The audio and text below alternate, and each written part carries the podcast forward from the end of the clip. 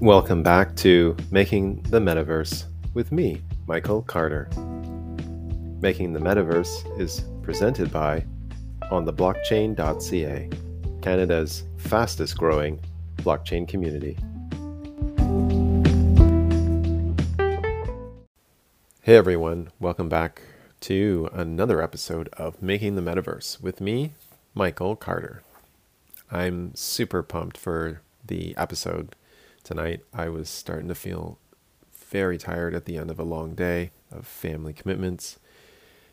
And then all of these ideas started popping into my head for this episode for tonight. I started actually thinking about this episode yesterday. I was thinking about regulation and regulatory bodies that will be turning their attention to, if they haven't already, um, to the metaverse. Uh, a lot of the ideas I have come from just following the blockchain space for the last five years, probably since 2017, I think. And just noticing how the um, events in the space and the narratives over the past several years can easily um, find a new place of uh, discourse in the metaverse. And as I was doing some research this evening on my smart device, I saw a few uh, headlines pop up that made me think about all of the things that could potentially go wrong with the metaverse that will spark um, interest in uh, regulation.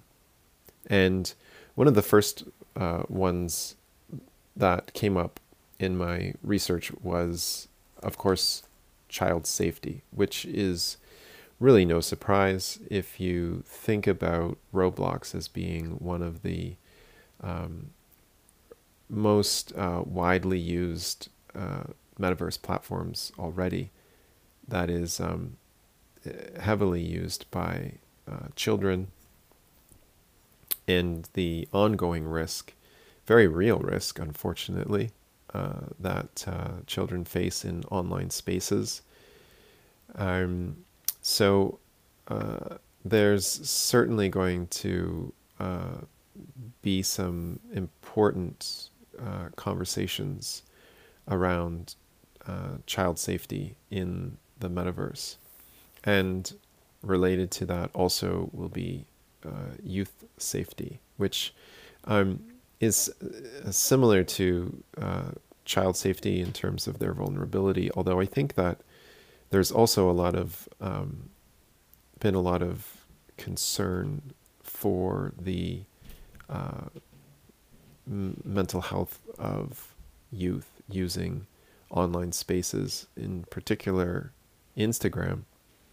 So it'll be interesting to see uh, what sort of narratives start emerging around uh, youth safety and child safety um, in uh, the metaverse, which is really just another online space. But uh, sometimes when there's some new technology or new space that people are uh, hanging out in, it can uh, result in a lot of attention being drawn to it and a lot of discussion, just like this podcast is really just a discussion about um, what's going on and what could be happening in the metaverse uh, in the future. Another point uh, that came to mind is uh, the idea of uh, censoring and free speech. This is something that's been a battle that's been raging on social media platforms, particularly uh, in the US over the last uh, couple of election cycles, um, including the banning of a sitting president from a social media platform. So, um, inevitably, there will be some, uh, I'm sure, some uh, concern or some concerted efforts to um, limit uh, the um, ability of certain individuals as well as groups to express their ideas um, in the metaverse. And it'll, so it'll be interesting to see if, in the same way that new um, platforms, social media platforms, are emerging in order to uh, offer what is uh, what is claimed to be uh, more uh, freer spaces for speech. It'll be interesting to see how different um, platforms will engage with that particular discussion, including um, clothing, because as I was saying in an earlier episode, uh, t-shirts have long been a way, clothing as well, but t-shirts in particular, with printed messages um, uh, on them, have been a way to uh, articulate um, political ideas in, in public. And so, you know, I mean, even like thinking about going to a workplace or going to school and there being a particular dress code that prevents people from wearing things that are vulgar or offensive. Um, in, so it'll be interesting to see if that starts to take place as people start to customize their avatars. Are there going to be uh, rules and regulations around what people can actually um, wear on their clothing? What kind of messages they can wear on their clothing? Which brings me to another point, which has to do with uh, the economy in the metaverse and the production of digital goods. Because um, creators are allowed to manufacture essentially these digital goods and put them up for sale, uh, what that opens the door to our potential labor issues and concerns. Um, so, for example, if we take a look at Nike, which is perhaps one of the most well studied um, and perhaps poster child of uh, the uh, child labor reforms movement it'll be interesting to see if the, there begin to be discussions in uh, the metaverse around the uh, production of digital goods. So if you wish to purchase something for your avatar, who, what labor has been involved in the production of that uh, avatar? Are they being compensated uh, adequately and appropriately? Um, what kind of uh, options do the uh, creators have in terms of employment? Is there going to be um, groups of individuals that are that are producing digital goods, uh, but uh, not seeing very much in, in in the way of an economic return? I think that's going to be a really fascinating thing to uh, to discuss. On the note of um, uh, censorship uh, of people. Uh, it'll be interesting to see when we start hearing about the uh, extremist groups that will uh, apparently be uh, setting up shop in the metaverse. Um, will there be uh, alarms raised about recruitment of individuals using these spaces as as recruitment sites? for extremist groups. Um, um, that I think that will be quite an interesting, uh, quite an interesting discussion and space to follow.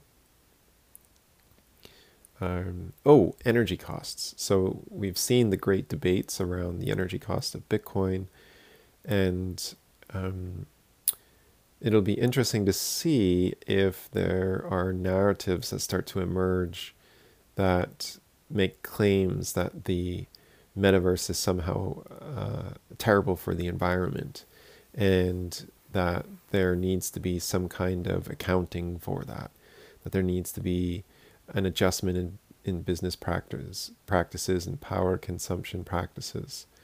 Um, so it'll be interesting to see if, if anything comes out uh, in, in, that front. On the note of um, Oh, on the note of uh, economy again, what does this mean for things like taxation? What's the jurisdiction? Um, how does that all work out if someone is uh, making goods and selling them on the metaverse platform?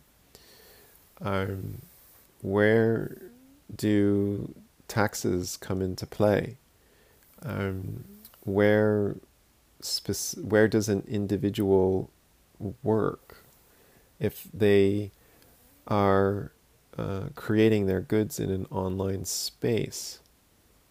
Uh, I think I think that'll be a very interesting conversation as well. Oh, and of course, um, uh, money concerns and fears around money laundering, as has often been thrown at um, the cryptocurrency space. So those are that's a long laundry list of items that I'm looking forward to discussing with subject matter experts in the future. Um, uh, on a, a, personal note or professional note, as you as you may, um, I had a extremely in, uh, in exciting uh, meeting today with a couple of of colleagues who are really interested in in jumping into uh, the metaverse and um, creating a, a, community of learning there. I'm really excited by this project. I'm uh, just um, I just can't put into words. honestly, there's so much that can happen. The uh, the the metaverse space is is like a blank canvas, really, and the possibilities truly are endless. And I'm completely blown away by already the the uh, the kinds of people and the number of people that are, are coming to me and asking for partnerships, looking to build and develop communities, looking to build and develop some kind of product and service offering in the metaverse. There's just so much excitement in the space right now. I can hardly keep up with uh, the ideas that I have and the ideas that are floating around in the people around me. If you're one of those people that's got a great idea and you're uh, doing something to to make the metaverse uh, your own, please reach out and get in touch with me. I'd love to have you come on the show and tell me about your work. Uh, otherwise, thanks so much for coming in and, and giving us a listen. I'll be back again in the next day or two with a fresh episode, and we'll be announcing guests soon. Have a wonderful evening. Good night.